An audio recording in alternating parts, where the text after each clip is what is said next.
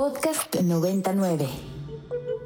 Todo lo que usamos, tenemos y deseamos implica imaginación y trabajo. Diseñar es moldear el mundo. Inspiria Diseño por Ibero 90.9. Muy buenas tardes, tengan todos ustedes. Estamos como todos los martes en punto de las 12. Ahorita que son las 12.03 de este martes. ¿En qué martes estamos? Estamos en martes 7. Martes 7 de febrero. Ya estamos en febrero, ya se nos fue. Y ya se fue una semana, sí. El eterno mes de, de enero, que es largo, largo como la cuaresma. Pero febrero ya pasó Febrero una semana. es cortito.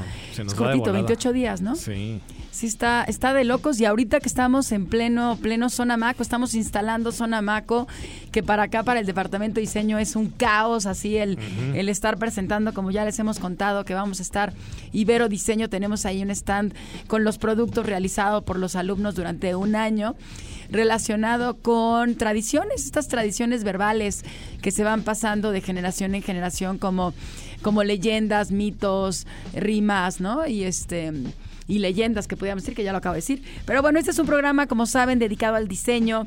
Esto es Inspire a Diseño. Yo soy Cintia Gómez y me acompaña como todos los martes Luis Royce aquí conmigo en cabina. ¿Cómo estás, Royce? Bien, Cine, ¿y tú qué tal?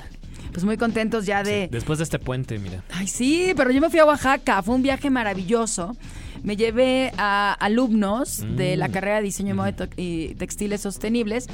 El fin de semana anterior se fueron 35 alumnos a hacer un viaje académico en donde pues, aprenden de todo lo que son las técnicas ancestrales del textil, del telar de cintura, del telar de pedales, todo lo que es eh, los teñidos en en tintes naturales, con co- la grana cochinilla, con el añil, con pericón, en fin, estuvimos en talleres de maestros artesanos a los cuales agradecemos infinitamente el que compartan con nosotros y nuestros alumnos su conocimiento, como el taller de cosijo ahí en Mitla, estuvimos también en las en lo que son la zona arqueológica de Mitla, aprendiendo de todo lo que son esta iconografía y estos signos y esta semiótica de la cultura de zapoteca, que es en la que los alumnos se basan para hacer su proyecto. La verdad es un viaje maravilloso en donde pudimos ir también al Museo del Textil en Oaxaca, que tiene una exposición, tiene dos exposiciones increíbles, una que se llama Reveses,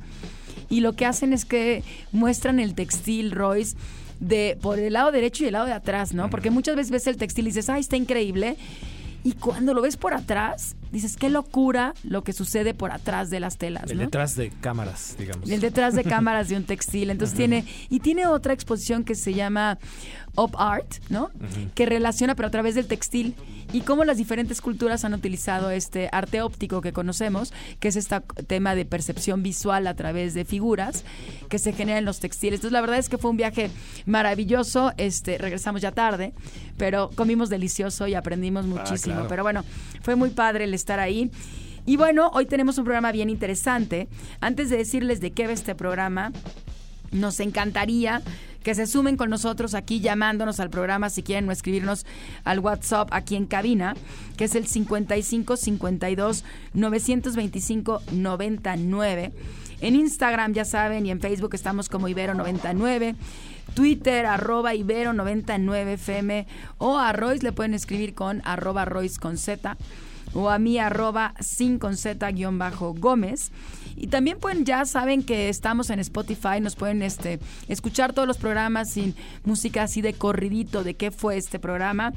O en la página web de Ibero 99, ahí estamos y pueden seguir conectadísimos con todo lo que, lo que está sucediendo. Hoy arranca o esta semana es la semana del arte. Sí. Y este, y creo que hay muchísimas Arte y cosas. diseño. Arte y diseño, hay muchas cosas que ver, muchos eventos, hay que dividirnos, ahora sí hay que empezar a generar este mundo, el metaverso para estar en las diferentes plataformas. Está muy difícil. Está de locos, sí. ¿no? Sí, el día de ayer estuvimos viendo varias cosas que, que ya empezó, ya empezó todo esto y está dificilísimo. Ay, pero Te alcanza bello. para ver dos cosas Sí. y ya. Y Sí, comer a- algo. Sí, la verdad es que sí, el, el- el- el calendario de la Semana del Arte es increíble. Sí, muy Diferentes intenso. Salonac, Mesonamaco, que ya saben que ahí vamos a estar nosotros. Material también. Material que va a estar. Sí, la verdad es una gran oferta. Vale mucho la pena ver pues propuestas de diseñadores de todo tipo, de artistas. Pero sí, tienen que hacer una selección de, de la, del, ¿De a dónde quieren moverse? del ¿no? menú que tenemos, exactamente, el extenso menú que tenemos. Porque te tardas, te tomas un día, o sea, si te Sí. tomas un día, una tarde, ¿no? Lo bueno es que van a estar abiertos hasta el fin de semana, entonces vale la pena que vean. Pero bueno, les cuento de qué va este programa antes de que Royce nos diga la noticia. Ahora vamos a platicar en este programa con em, Emilio, que es fundador de Consignia Fronteras, eh, la expo se llama Fronteras Invisibles y estará con nosotros también Otto, que él es un gran artista y nos platicarán de esta plataforma muy ligado a lo que va a suceder ahorita en la Semana del Arte.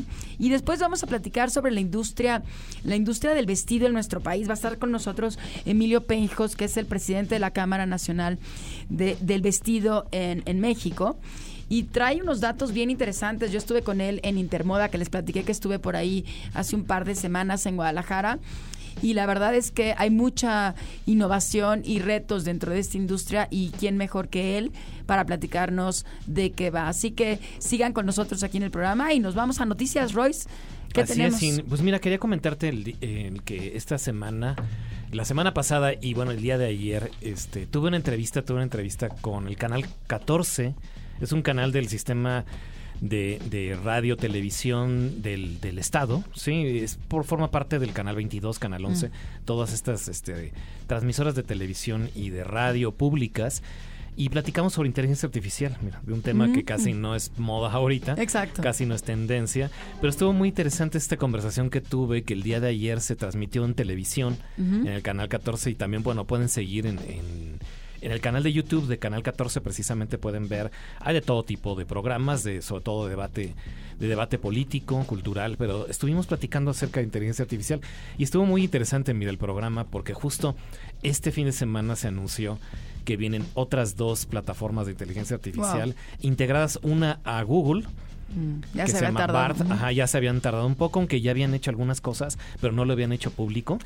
Y Microsoft. Microsoft, Microsoft, que también está empezando a invertir muchísimo en todo lo que es OpenAI, estas, estas eh, inteligencias que ya hemos platicado de, de, de Midjourney, de Stable Diffusion, de todos estos sistemas que nos permiten generar, de ChatGPT, generar este Que ya lo platicamos la otra vez. ya sean imágenes exactamente o texto. O textos. Y pues ahorita ya empieza ahora sí la batalla, ¿no? La batalla en este campo de, de quiénes van a ser los que van a poder controlar eh, el pues otra vez de nuevo la atención de estos medios y ahora con la utilización de estos asistentes eh, que utilizan un sistema mucho mu- mucho más complejo y más profundo de entendimiento, no solamente buscar un término y que te salga un millón de resultados, sino algo que tenga que ver un poco más con el tema que tú estás buscando, ¿no? Por ejemplo, no sé, dime, eh, compara dos películas de los Oscar, ¿no? Y dime una, dime cuál se te hace mejor. Ese tipo de preguntas, pues hasta ahora Google no lo, ni Bing, el buscador de Microsoft, lo ha podido, los ha podido desarrollar. Y justo estaba escuchando mira, un podcast muy interesante de New York Times que se llama Hard Fork, se los recomendamos bastante. Halford. Hard como de Hard. duro, ajá, Ajá. y fork como de tenedor. De tenedor. Ajá, sí. Tenedor duro. Sí, tenedor duro. Sí, eh, eh, que hablan de tecnología, eh, se los recomendamos, lo pueden escuchar a- en todas las plataformas. Son dos periodistas que hablan justo de esto y de qué significa que ahorita pues, podamos tener esto para el mundo en general y para, pues por supuesto, para nosotros que nos afecta como académicos Claro. y, y profesores. Y eh, había un debate muy interesante sobre si estas plataformas, por ejemplo, van a sustituir pues muchas de las cosas que hacemos, como lo, como lo fue en su momento Internet, ¿no? Como Claro. lo fue Wikipedia en su momento también, donde pues las tareas se buscaban a través de Wikipedia y copiaban y pegaban y nos mostraban una información que era difícil corroborar. Ahora es todavía más difícil de corroborar porque yo puedo decirle, pues hazme un ensayo de algún tema. Y mira, un científico de la Universidad de Oxford decía, es que el problema va a ser, en un futuro, pronto, que si nosotros vamos a seguir calificando o evaluando a nuestros alumnos a través de ensayos. Exacto. Nada más es puro ensayo, ¿no? No sé, pienso estas materias que tenemos en la Ibero de redacción y de, y de investigación, ¿no? Donde se les califica a los chicos y a las A chicas través de un ensayo. a través de ensayos, sí. Más bien va a ser ahora pues, algo que tiene que ver más con la creatividad y más con el pensamiento crítico. Exacto. Si yo les pongo, a ver, investiguenme algo, muy bien, ya está ahí, pero bueno, ¿qué significa eso? Ahora dame tú una opinión crítica sobre ese ensayo. Sí, lo que decíamos, el estado del arte, ¿no? O sea, como entender un poco las diferentes visiones y de ahí tú, ¿cuál es tu pensamiento Exacto, crítico en ¿cuál es tu opinión? Sí. Fíjate que recién el fin de semana escuché una entrevista de Don Norman, ya Ah, sabes, claro, el padre sí, del diseño emocional, ¿no? Y él cuestionaba, él le hablaba sobre la inteligencia artificial, ¿no? Y decía él que era una, que realmente la inteligencia artificial, la utilización de la inteligencia artificial era un tema colaborativo. O sea, porque lo Sí, que hace es cómo voy eh, generando como ser humano ese, esa búsqueda. Y entonces, pues le pregunté una cosa, me entregó otra, pero no, entonces yo lo quiero preguntarle. Entonces, genera él lo que decía es en esta parte de ir y regresar, ¿no? Como preguntarle y regreso, no estoy obteniendo lo que tengo, vuelvo a preguntarle. Exacto, Y sí. entonces es entender toda esta parte y él lo veía más como en una parte de colaboración del pensamiento humano con las máquinas para poder generar algo exponencial, ¿no? Sí, exacto. Sí, justo ahorita, por ejemplo, en, en software que es para visualización, como Photoshop Ajá. o Krita, o hay otros softwares de visualización, de dibujo, de retoque digital, eh, tiene ya, ya se le pueden incluir estos plugins, una especie de componentes que te permiten eh, tener más funcionalidad al software. Entonces tú haces una foto, tomas una fotografía, no sé, haces un boceto y le dices, quiero esto de tal estilo. Quiero esto que esté en tal planeta, ¿no? O quiero que sea de tal forma y que tengan tales texturas. Entonces ya genera directamente en estas herramientas esto. Y, y es esto que comentas, sin de, de una parte como de codiseño, Ajá. de colaborar con la máquina, así como todos los programas de animación nos, sí, fa- nos nos- has- nos- las herramientas que nos han ayudado a nos crear. facilitan muchísimo el proceso, ¿no? Ya no se hace tanto a mano, sino que la máquina le dices, bueno, haz un movimiento de aquí a acá y lo genera automáticamente. Pues va a ser algo así también, ¿no? A ver, quiero que me hagas tal cosa y, y tú ir guiando a la máquina, ¿no? La máquina no va a pensar por sí misma, por lo pronto, ¿no? Sí. Todavía. Exacto. Sí, pero cuando empieza a hacer ajá, ya decisiones que considere que son más correctas, pues vamos a tener todavía un largo trayecto ahí de, de colaborar. Justo eh, hoy escuchaba, mira, un podcast también muy interesante del futuro de la moda. Ah, Sí. a ver. Y hablaba un, un- ante alumnos, ante alumnos, un- uno de los ingenieros que trabajó en Google X, que es un, programa- un programa que tenía Google sobre esto, sobre el desarrollo de inteligencias artificiales, y decía, miren, no es por este eh, eh, desanimarlos, pero en el año 2035 van a desaparecer los diseñadores de moda. ¿no? Ajá, y decía. No, pues ay, así como decían que iban a desaparecer los diseñadores gráficos. cuando- exacto, ¿no? sí, sí. O sea, evolucionan, evolucionan. Por supuesto es esto, ajá, dice, Ajá. ¿por qué? Porque entonces esto lo va a hacer automático, ¿no? Entonces, ¿qué, qué nos queda a nosotros? Exacto. pues nos queda justo colaborar con, el, con las máquinas, eh, discernir, ¿no? Da- dar conceptos eh, mucho más profundos, Claro. conocer más de historia del arte, conocer más de conceptos de historia en general, de cultura general, para que podamos ayudarle a las máquinas que nos van a hacer el diseño. Sí, esos cruces. Automáticamente. Esos Ujú. cruces interesantes que habla y que decían, también estaba otra escuchando una entrevista hace poco, donde decían que, que el complejo, eh, que el cerebro humano es tan complejo que una máquina, ¿no? No lo puede resolver. ¿no? Porque tú dices, va a pensar de esta manera, va a tomar una decisión el ser humano de por acá, pero después tenemos tanta maraña que vamos por otro lado, ¿no? Entonces, es muy difícil de descifrar cómo va a actuar el cerebro humano. Podrías decir, la mayoría de las veces va por aquí, Sí. pero Sí, con es ese error, impredecible. sí, es impredecible tal cual, ¿no? Pero pues muy interesante, Royce. Sí, Muy, sí, muy y pues vamos a estar viendo mucho esto. Estos Sí. días, el día de mañana hay una reunión en París, en la ciudad de París, Ajá. de Google, que va a presentar esto. Veamos, veamos a ver qué nos dicen de este nuevo sistema que se Que va a se llama integrar. como, recuérdanos. Se llama Bard. Bard. Como Bardo. Ajá. Sí, Como sí, la peli. como la película, Ajá. sí. Bard, como este narrador, ¿no? Como los bardos en la Edad Sí. Media que contaban lo que sucedía en la historia de Ajá. tal lugar, ¿no? No, pues muy bien. Pues bueno, vamos a seguir tratando ese tema seguramente a lo largo de todo este año porque es lo más innovador que estamos viendo y sobre todo en el tema de diseño que nos preocupa, nos ocupa y bueno, estaremos trabajando más en esos temas. ¿Qué vamos a escuchar, Fer? La primera canción de hoy se llama Porco Rosso y es del artista Sunflower. Muy bien, estamos, sigan aquí en Inspira Diseño Ibero 90.9. No se van.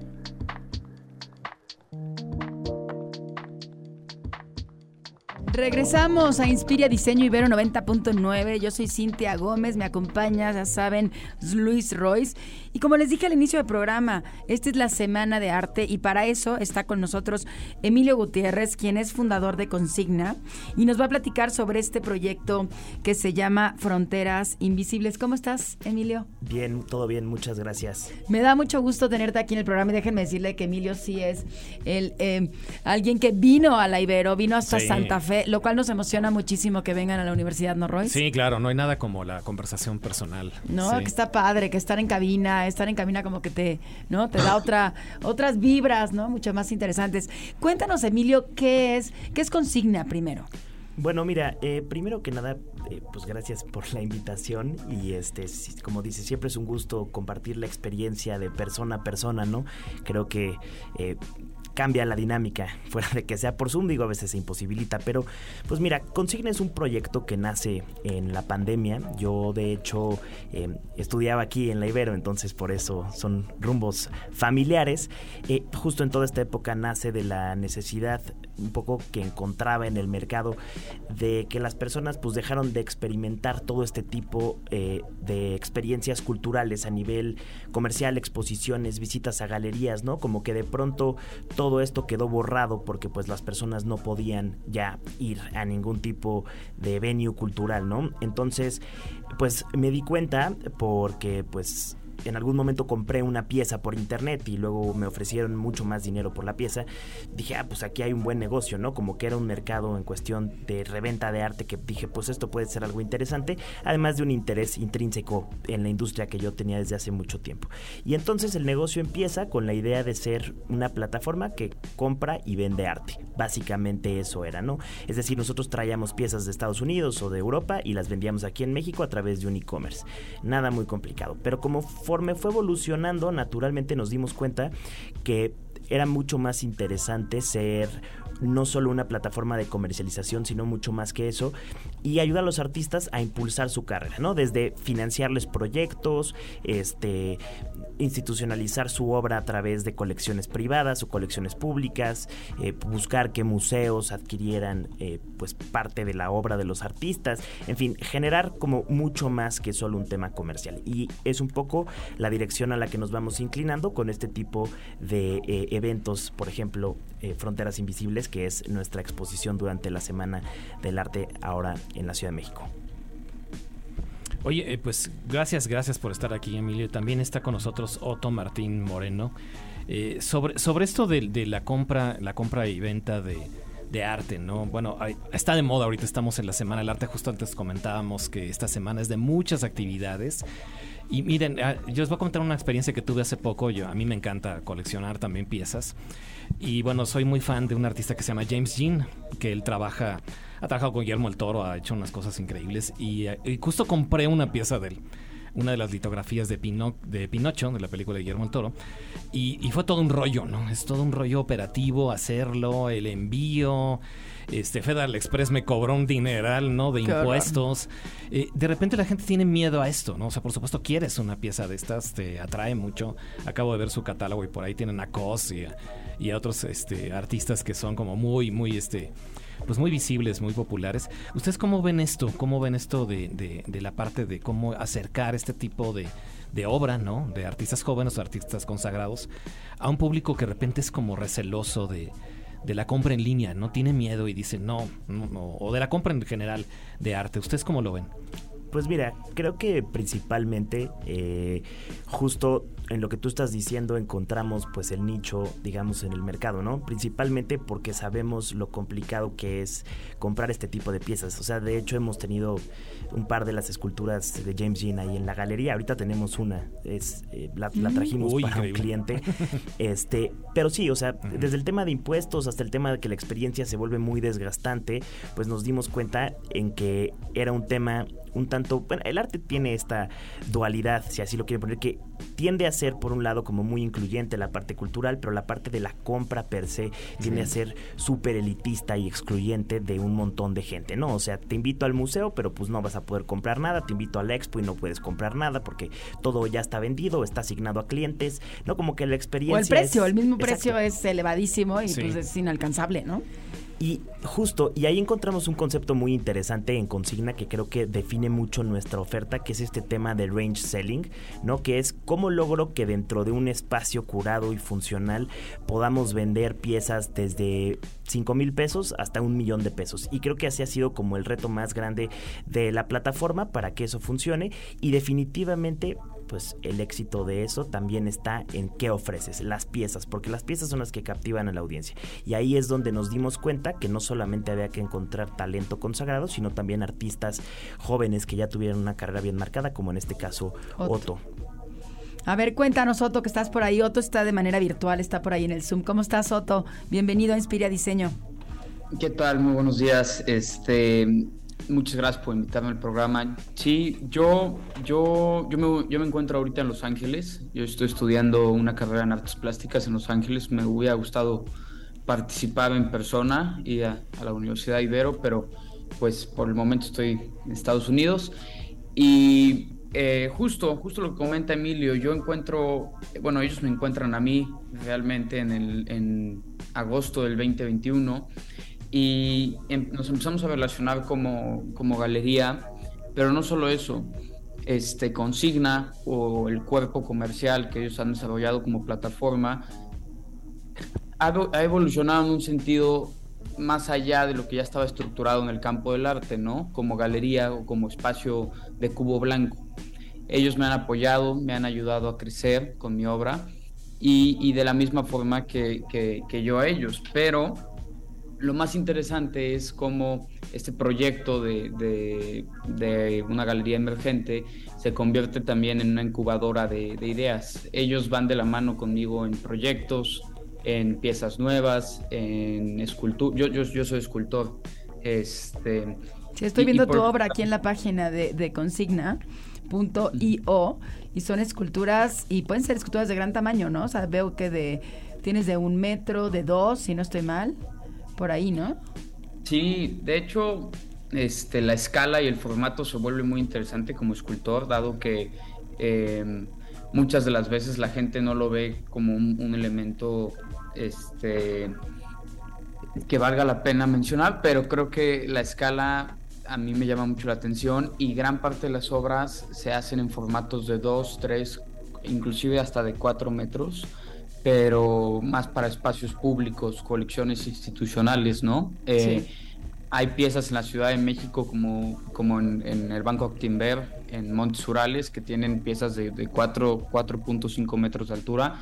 Y, pues el formato se vuelve mucho más interesante, ¿no? Porque las audiencias cambian, la gente que lo vive cambia y este y bueno, y tú como artista ver tus ideas en formatos monumentales pues se vuelve muy muy, muy, es algo muy, muy interesante y orgulloso. ¿De qué va Fronteras Invisibles? Cuéntanos, ¿quién nos cuenta? ¿Nos cuentas tú, Emilio?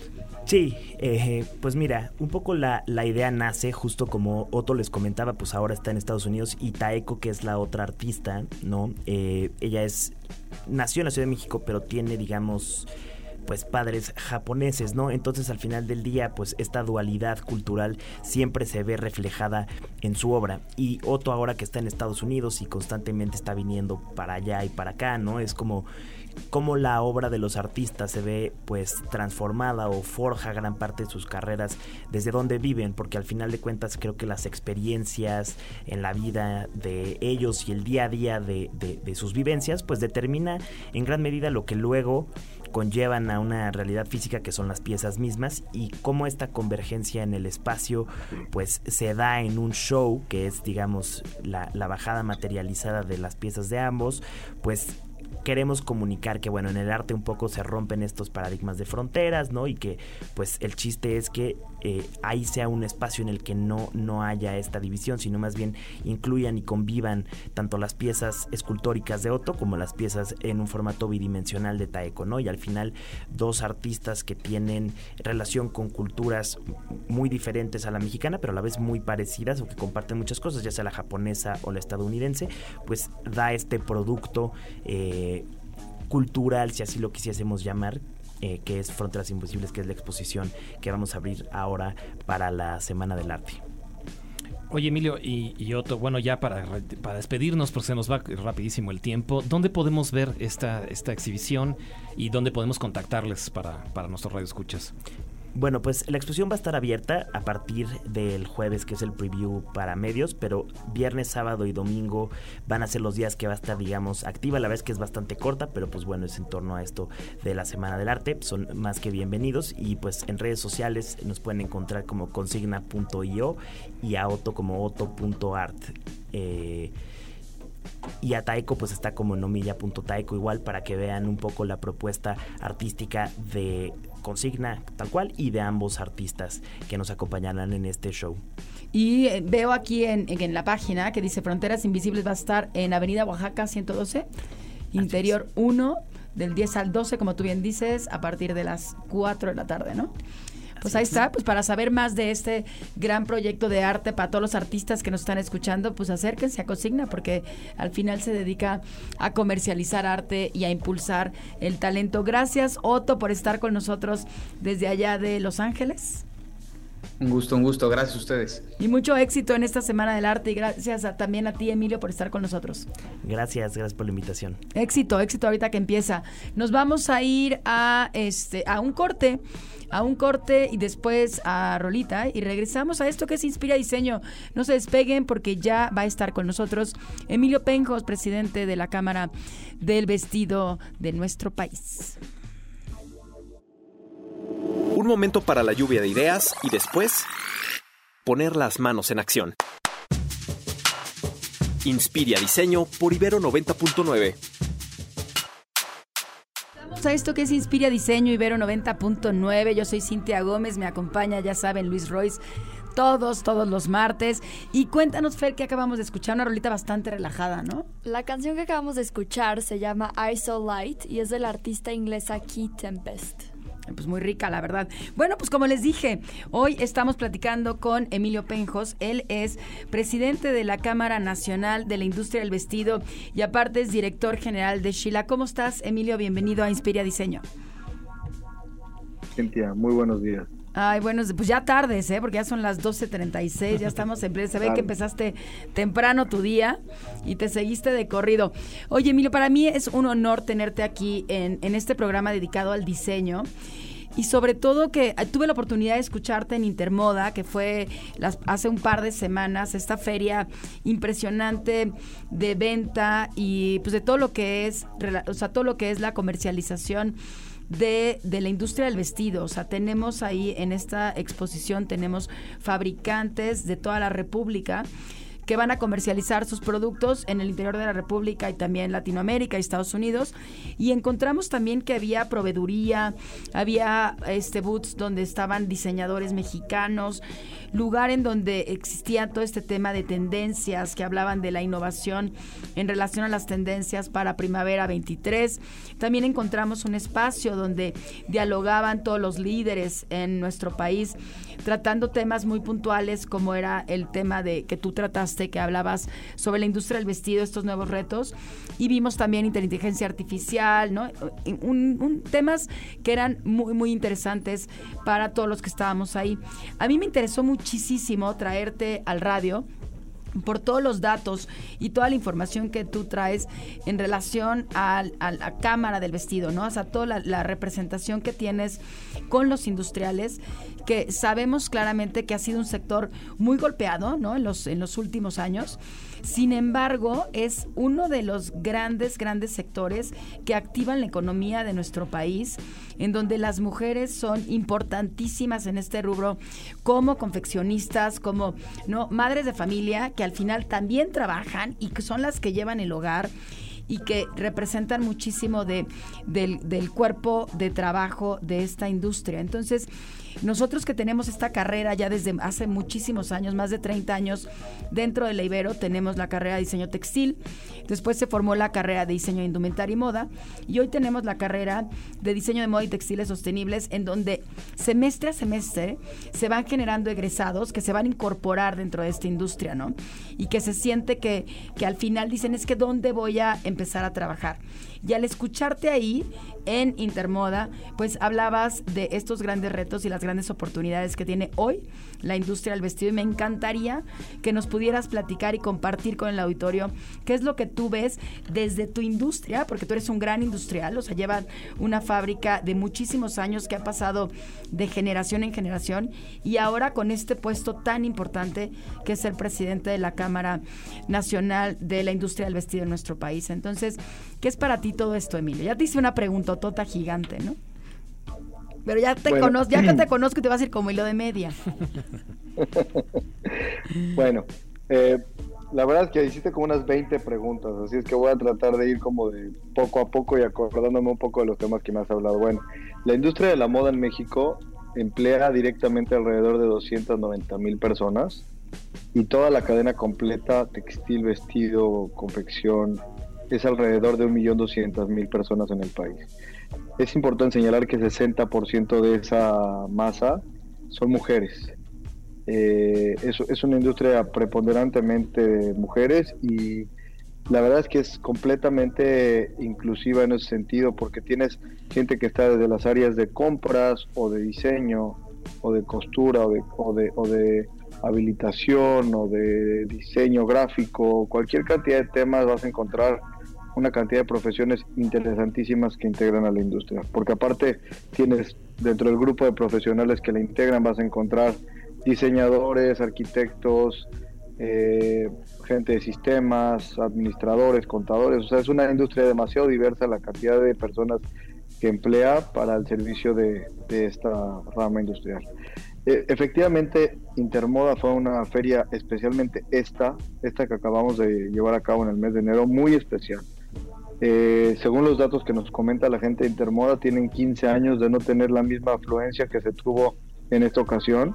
Eso quiere decir que hay un repunte interesante en la economía, eh, un interés muy, muy claro de eh, tiendas existentes o nuevas o nuevos emprendimientos, de gente que fue a visitar la feria para efectos de tener mercancía, para efectos de conocer las tendencias, para, para asistir a las conferencias, a los desfiles, a todo lo que ahí sucedió casi llenaron ya eh, todo lo que es este esta sede que es tan importante. Eh, yo he tenido la oportunidad de participar en alrededor de 50 de estas ferias más o menos. Eh, hacía un cálculo y, y, el desarrollo que ha permitido ha sido impresionante. Como dices tú, conglomera a una buena cantidad de industriales de la industria de la ropa y aparte proveedores de la misma cosa que fue muy interesante específicamente en este año, ya que hubo este pabellón que se hizo en conjunto con los diseñadores, en donde pudieron ofrecer los, los productos que diseñan y que crean también, no nada más para venderlos en sus boutiques, sino poder encontrar la manera de masificarlos. Y ahí es donde tuvimos la oportunidad de vernos y, y tratar juntos y escuché, escuchaste mi plática que tuve con, con Benito Santos precisamente, en el cual estuvimos eh, conversando respecto a los retos que tiene un diseñador para poder accesar a este mundo que es ya el del retail, el de las tiendas, el de las el del, el del pues el e-commerce hoy en día que necesita también cierto grado de masificación en términos de producto y de variedad, diseño, colores y todo lo que requiere para estar. No sé si ahí alcancé a abarcar un cacho de todas las preguntas que me dijiste. A mí me da gusto estar por primera vez también en Ibero Radio. En tu alma mater. Yo soy, exalumno de, de, la Ibero, de, de, Contaduría Pública. Casualmente yo me gradué por ahí de las épocas en las que Radio Ibero empezaba a aprender bien y fuerte. Entonces para mí es un gusto estar aquí con ustedes interactuando y poder hablar a la comunidad estudiantil. Oye, pues muchísimas gracias, Emilio. Gracias también por regresar aquí a tu alma mater. Siempre te recibiremos. No, va a dar una masterclass, va a estar con nosotros dando una ah, masterclass a pues todos los chavos, porque creo que tiene mucho que decir y los diseñadores tenemos que estar pegados a la industria. No nos podemos separar de lo que está sucediendo, porque al final, al egresar, pues te vas a incorporar en esta industria, ¿no, Royce? Claro, Emilio. Sí, justo quería preocupar, preguntarte eso, ¿no? De, de qué pasa cuando nuestros alumnos eh, se insertan en la industria, ¿no? Eh, una cosa es el mundo académico, ¿no? Por más que nosotros intentamos llevarles a fábricas, traerles a gente que diseña y todo, pero tú cómo estás viendo este reto para los jóvenes diseñadores en, esta industria que es tan competitiva y que abarca pues ya toda esta cantidad de, intermediarios, de participantes. ¿Tú cómo ves los retos para estos egresados? Bueno, eh, lo platicábamos un poquito en Intermoda y luego menciona aquí. Para mí es un, primero que nada, un, honor y un gran reto regresar a la Ibero. Le platicaba a Cintia, no sé si, si, si, si es tan eh, buena idea platicarlo, pero desde que me gradué no he pisado, bueno, desde el día que recogí el título no he recogido mi, que fui a recoger mi título, no he pisado la instalación, así es que me va a dar mucho gusto estar en la masterclass, la cual va a ser un gusto compartir con los estudiantes. Y, y, algo muy interesante que, que, me pasó, yo, yo me gradué hace 25 años de la Ibero, algo muy interesante que me pasó fue que en alguno de los foros que se llegan a, crear en el área de, de, contaduría o de cualquiera de las carreras que van expertos y a una plática, yo me había parado en algún momento, estaban todos los directores de las grandes firmas de los despachos de auditoría, ¿no? Porque cuando estudias contaduría, los grandes despachos son como el lugar que hay que aplicar para, para poder trabajar. Y entonces yo le preguntaba a uno de los socios, yo quisiera entender por qué me tengo que esperar 15 años para hacerme socio de la firma, ¿no? O sea, a lo mejor soy bueno desde el principio y me voy acercando. Lógicamente, cuando tienes 20 años, pues, esta pregunta tiene un matiz completamente diferente a cuando tienes 45, ¿no? Y entonces uno de ellos me dijo, mira, para cualquier iniciativa que tú vayas a hacer en tu vida, seguramente te vas a tardar, a tardar 10, 15 años en poder este, consolidar. Y, ser socio de un despacho, evidentemente es la consolidación de una carrera de alguien que, está en las áreas administrativas, ¿no? Si nos vamos al tema de moda, yo te podría decir un poco, y basado en lo que hablamos en Intermoda, de lo mismo. Esta primera experiencia que es eh, recibir la información técnica de la universidad o de las escuelas técnicas de diseño, en cualquiera de los casos de quien nos escuche, es como la primera referencia en la cual nosotros nos estamos acercando a lo que significa querer hacer moda.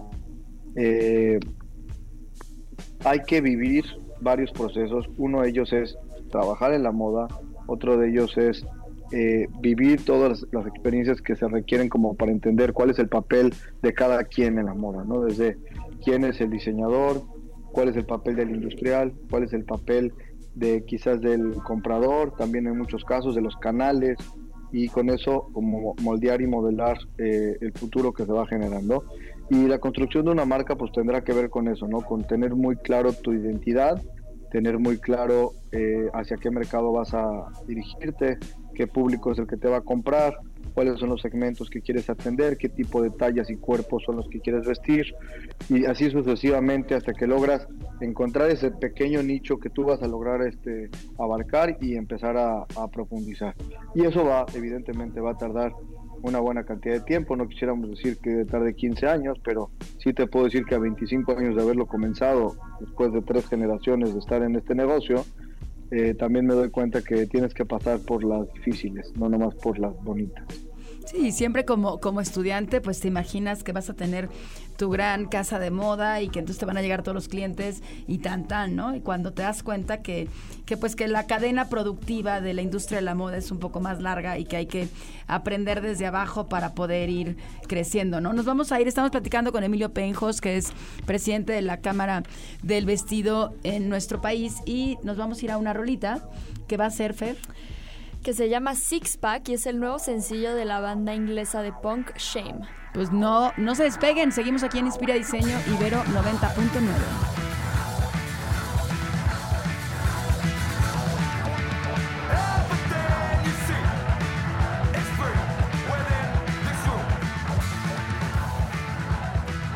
Ya regresamos a Inspira Diseño Ibero 90.9.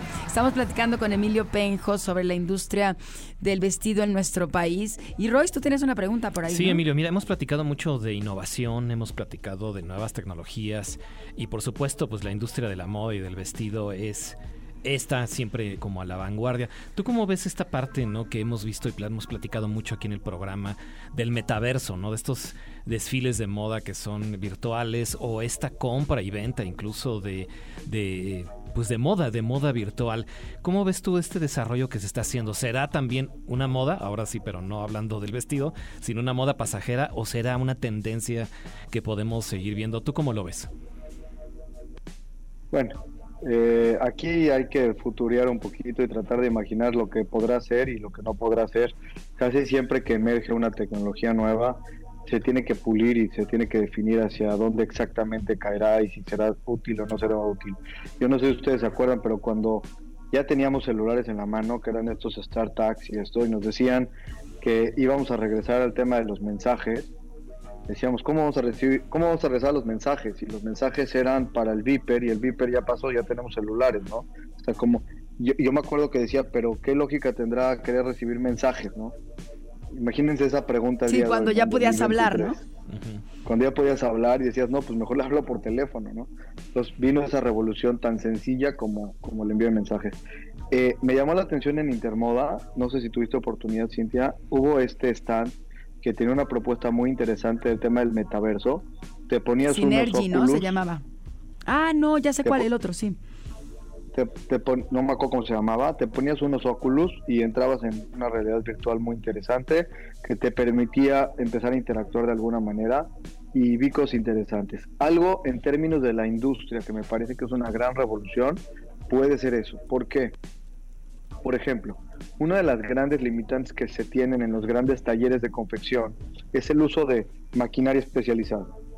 Y para esa maquinaria especializada tienes que entrenar a la persona y el proceso de entrenamiento tiene un costo en tiempo y tiene un costo en materiales y en defectos y alguna serie de cosas.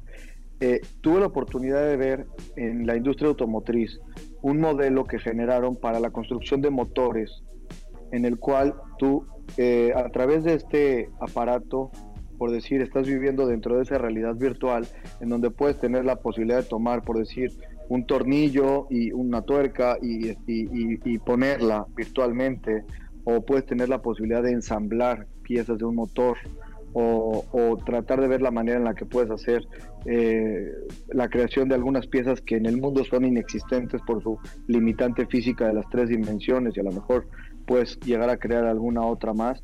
Entonces sí creo que es una revolución en términos de la moda y en términos de cualquier objeto que esté eh, tridimensionalmente a nuestro alcance, porque eh, nosotros, por ejemplo, podríamos crear una prenda, pero estaría muy complicado eh, que a esa prenda le pudiéramos adherir soluciones, no sé, por ejemplo, de cambio de color. Voy a dar un ejemplo. Apenas hay cosas muy sencillas, muy poco dominadas en el aspecto de cambiarle de color a una tela, ¿no? Ya sea por calor, por reflexión, por pero que tú tengas la posibilidad de visualizar un vestido que te lo imaginaste que lo querías rojo y a la mera hora dices, sabes que a lo mejor me queda mejor el amarillo y lo puedas cambiar y te puedas dar cuenta si es realmente lo que te gusta, creo que es una de las grandes cosas que el metaverso existe y lo puedes vivir y visualizar, hasta te puedes saber, te puedes ver dentro de la boda en la que vas a estar. Imagínate que recibieras la información de la decoración que fuera a ver en esa boda y tú te imagines parada en media vestido de rojo o vestido de amarillo y si fuera un prevento este, preboda, vamos a poner un ejemplo, que cada quien subiera con su vestido, por lo menos le quitaríamos a las mujeres la posibilidad de no llegar con el mismo vestido y salir corriendo, ¿no? El estrés de que te vas a ir con el vestido repetido. Sí, es muy interesante estas posibilidades, sobre todo ahorita que, que estás comentando el tema de la capacitación, ¿no? La capacitación de la maquinaria, porque muchas veces la maquinaria viene de otras partes del mundo y el que a través de los óculos o de la realidad aumentada, pues pudieras generar o eficientar el tema de de la capacitación en ese sentido o también el tema de la comercialización, ¿no? Cómo puede la gente visualizarse a través de los óculos toda esta parte de cómo pudiera ser su prenda y sin necesidad de consumir. Que esto nos lleva a la siguiente pregunta que ha sido muy cuestionada, la sustentabilidad en la industria de la moda y la industria textil. Sabemos que la industria textil es una de las industrias más contaminantes por el, simplemente el proceso, el proceso que lleva la industria del vestir desde la, la obtención de la fibra, todo lo que es la hilatura, el teñido, los acabados mismos que lleva, hasta la, el tejido de la tela y los mismos acabados que puede tener la tela. Y en cuanto hablamos de la industria de la moda, pues igual esto es eh, toda esta problemática que se ha generado por los usos y costumbres de estas nuevas generaciones en las cuales estamos inmersos todos nosotros, que es el consumismo, ¿no? El, el, el comprar esta moda rápida y que se ha vuelto una moda desechable y lo cual pues se desperdicia, ¿no? Se tira o se queda muchas veces en inventarios que se venden o se mandan a países pues eh, en desarrollo, ¿no? Como tal. ¿Tú cómo ves, Emilio, en ese sentido, la evolución de la industria de la moda como tal. ¿Qué es lo que se está haciendo en nuestro país y qué has visto tú que se está haciendo en otras partes del mundo para contrarrestar esta parte del exceso de producción que se está haciendo en la industria de la moda y el desperdicio que está generando con todo este tema de, los landfills que hay, que son los vertederos de ropa, ¿no? Bueno, un tema muy, muy completo que nos podría dar inclusive para una entrevista completa, pero tratando de enfocarme en algunos detalles, efectivamente sí, eh, en términos de industria, la industria eh, del, vestido per se no es naturalmente contaminante, sino más bien es dentro del, de la industria textil que ciertos procesos al aplicar, eh, no sé, uso de agua o o eh, químicos o este tipo de situaciones, eh, al parecer compromete. Pero yo quiero hablar específicamente en México. En México se tiene una, una regulación muy, muy propia de hace muchísimo tiempo, en el cual cualquier planta textil tiene plantas de tratamiento y se ha, mejor, se ha mejorado en muchísimos sentidos lo que está pasando. Eh, la responsabilidad que tiene con el planeta en términos muy, muy, muy generales, yo creo que si hay una conciencia, mira, yo lo platicaba en una de las conferencias, eh, Cintia, que preguntaban a un grupo de jóvenes millennials si eh, tuvieran que coger entre comprar una prenda de marca o una prenda con causa, ¿hacia dónde se irían? ¿Qué, preferirían comprar? La mayoría de ellos prefería comprar una prenda con causa que una prenda con marca. Eso quiere decir que las conciencias actuales que ya tenemos, los seres humanos, están muy enfocados en el cuidado del medio ambiente sí nos preocupa el, tema del fast fashion, nos preocupa mucho eh, la, mala utilización de negocio de la moda para crear basura, evidentemente. Pero yo creo que las empresas que se han enfocado en la moda y el diseño de una forma responsable que hoy en día cada vez está ya en el lenguaje diario de nosotros, este, el cuidado del medio ambiente, creo que lo estamos haciendo bien porque los que están son sobrevivientes y lo tienen bastante claro. De acuerdo. Oye, pues este ya casi para terminar, Emilio, se nos va el tiempo. Podríamos platicar mucho más tiempo contigo. le vamos a robar en la masterclass, no te preocupes. Aquí le vamos a Pero va a tener que prepararse para eso. Justo, ¿dónde podemos, este, para nuestro público, dónde puede conocer todas estas iniciativas o dónde puede conocer pues lo que está sucediendo en, el mundo de la moda, del vestido? ¿Dónde, ¿Dónde te pueden contactar? ¿Dónde pueden saber más información? Sobre la cámara. Bueno, lo primero es eh, seguir nuestras redes sociales de la CANAIBE, Cámara Nacional de la Industria del Vestido. Eh, Instagram y Facebook es principalmente donde estamos y Twitter. Búsquenos para tener noticias constantes de lo que estamos publicando. Eh, pueden escribirme directamente a mí a Twitter, arroba Emilio Penjos. también creo que la página de Intermoda es una página muy completa, sobre todo para aquellos que están interesados en exponer sus productos a nivel nacional. Yo creo que es el foro indicado en este momento, lo han hecho bastante bien y la verdad siempre tienen el soporte de las cámaras, tanto nacionales como, como de las delegaciones que se representan dentro de la Cámara. Eh, y no sé, estoy la verdad completamente abierto a cualquier eh, tipo de iniciativa que tenga la y cualquier escuela que quiera adentrarse más en esos temas, estoy a sus órdenes. No, pues increíble, Emilio, haberte tenido aquí en el programa en Inspira Diseño Ibero 90.9. La verdad es que Intermoda, como bien lo dice Emilio, es un espacio para todos los que estén haciendo sus marcas puedan, puedan proyectarlo ahí. Y hay muchos apoyos, o sea, ahí estuvimos y están apoyando a los diseñadores. Saben que este diferenciador y este valor agregado que puede tener la industria de la moda es a través de la creatividad de los diseñadores mexicanos y conectarse sobre todo con la industria, que no estén separados estos estudiantes estudiantes del mundo y de México, sobre todo de la República Mexicana, que salen cada semestre, se corren con industriales para que podamos ir transformando a nuestra industria. Muchísimas gracias, Emilio, por tenerte aquí en el programa. muchas gracias a ti, Cintia, por la invitación. Eh, Luis, gracias por el espacio y estamos en contacto siempre que lo necesite. Nos vemos acá en, en, la masterclass. Gracias, Fer. Gracias, Diego. Gracias, Royce. Gracias, Sin. Nos escuchamos. El próximo martes vamos a tener programa especial del Día del Amor y la Amistad. Cayó el 14, entonces tendremos un programa musical increíble. Acuérdense del amor siempre y nos vemos en 15 días aquí en Inspira Diseño Ibero 90.9. Adiós. Todo lo que usamos, tenemos y deseamos implica imaginación y trabajo, Diseñar es moldear el mundo. Esto fue Inspiria Diseño por Ibero 90.9. Para más contenidos como este, descarga nuestra aplicación disponible para Android y iOS o visita ibero909.fm.